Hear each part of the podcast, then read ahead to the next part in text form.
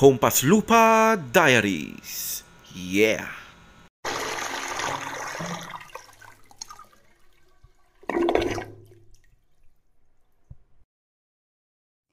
Hello again mga kaslapsol. Welcome back to me. Yes. Ito na naman ang inyong ate Lufami na magbabahagi ng isang natatanging slapsoul story. Circa 2010. 25 years old ako noon ate Lufa.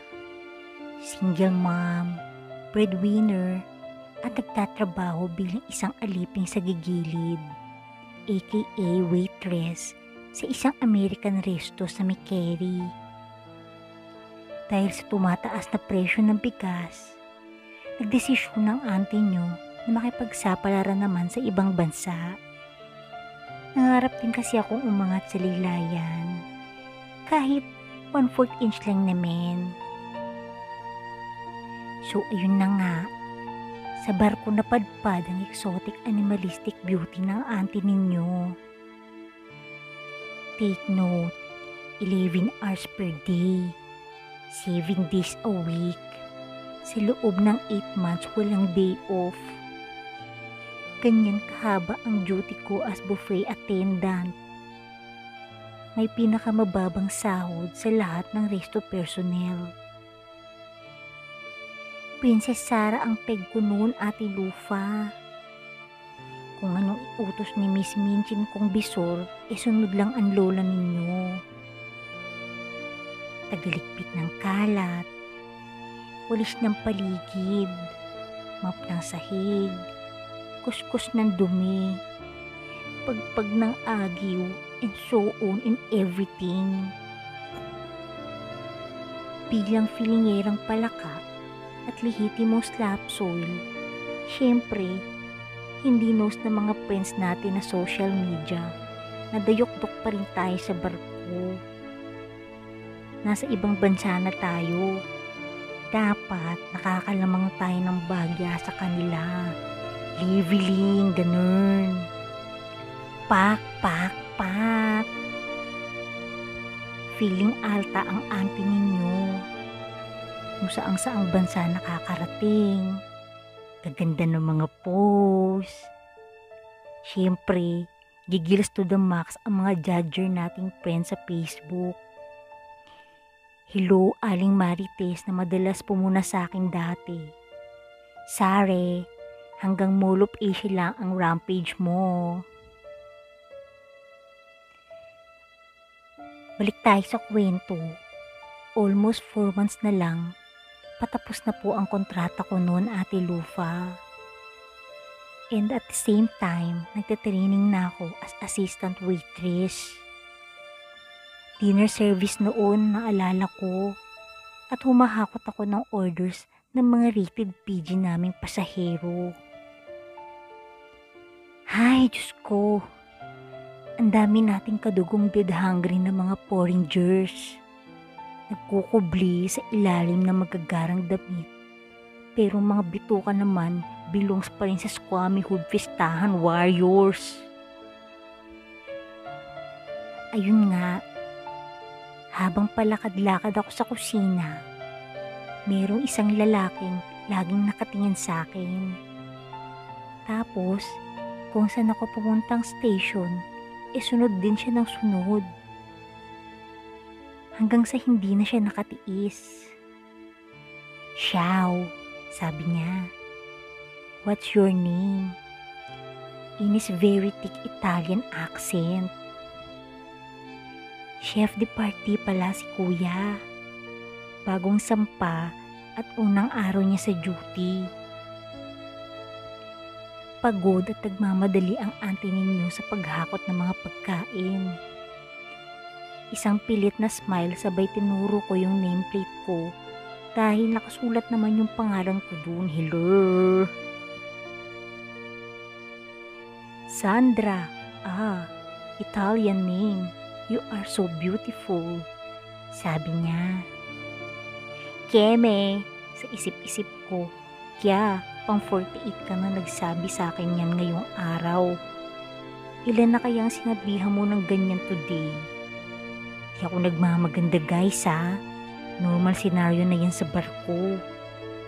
Basta nakapalda ka, eh maganda ka na sa patingin ng mga utok ko. Madaming nangungursunada at didiskarte sa'yo.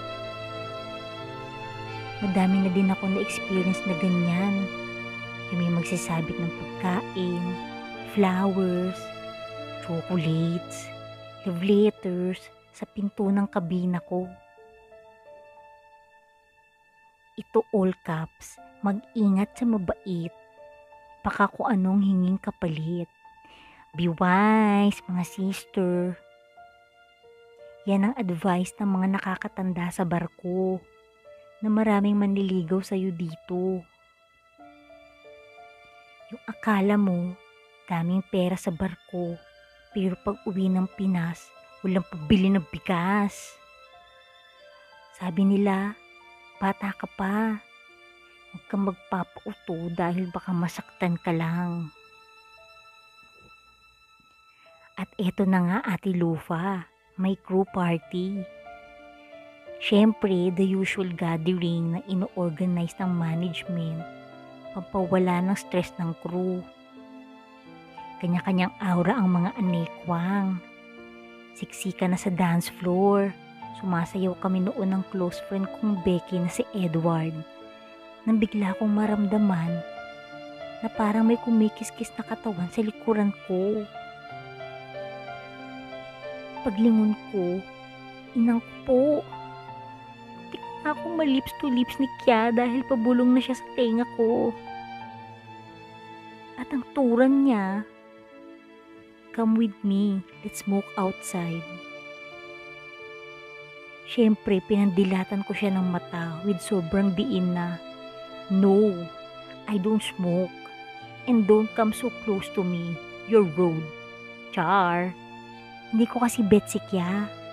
Feeling ko, 150 lang ang presyo niya. Mababa ang market value, ganun. Sa dami ba naman ng umaahura sa akin ng mga officers at senior managers, inasa laylayan lang kumbaga ang level ni Kya. Kinabukasan, back to work na kaming lahat. Nakasalubong ko tong friend kong si Edward.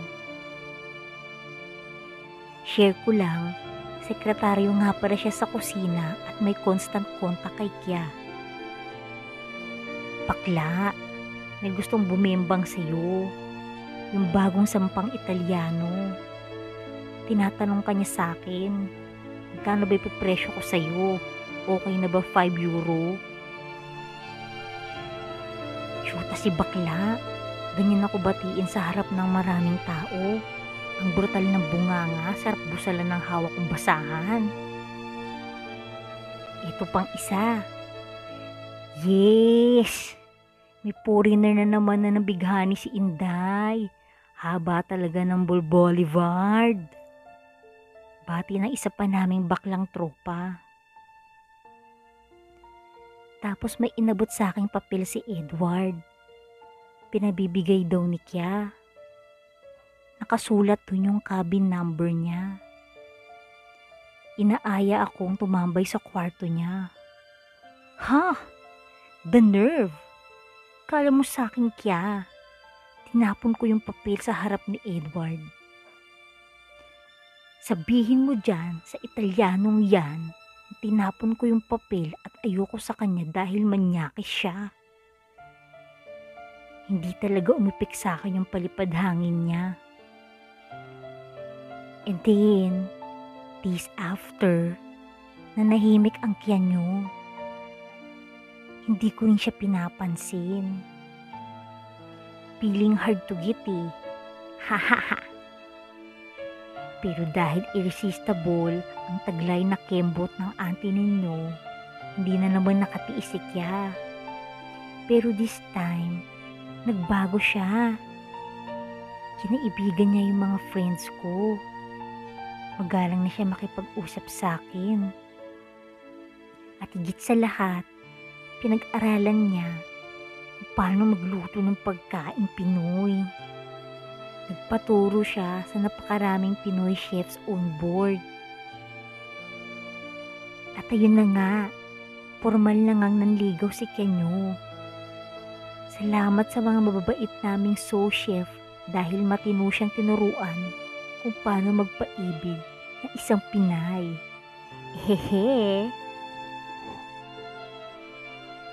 Isang hapon, umakit si Baklang Edward sa workplace ko. Hinihiram yung susi ng kabina ko. At ang sabi ko, bakit? Nakairap ang mata ng bakla? Hindi naliligayahan sa pinapagawa sa kanya ni Kenyo. May paandar si Anek. Dadala ko ng roses, love letter, teddy bear at kwintas. Magpanggap ka na lang na hindi mo alam. Hmm? Istorbo kayo sa trabaho ko. Sambit ng baklang ang palaya. Shoot na miss naman.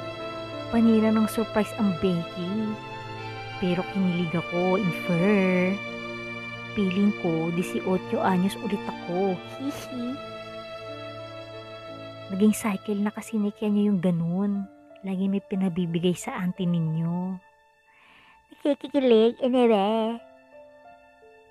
The effort is real.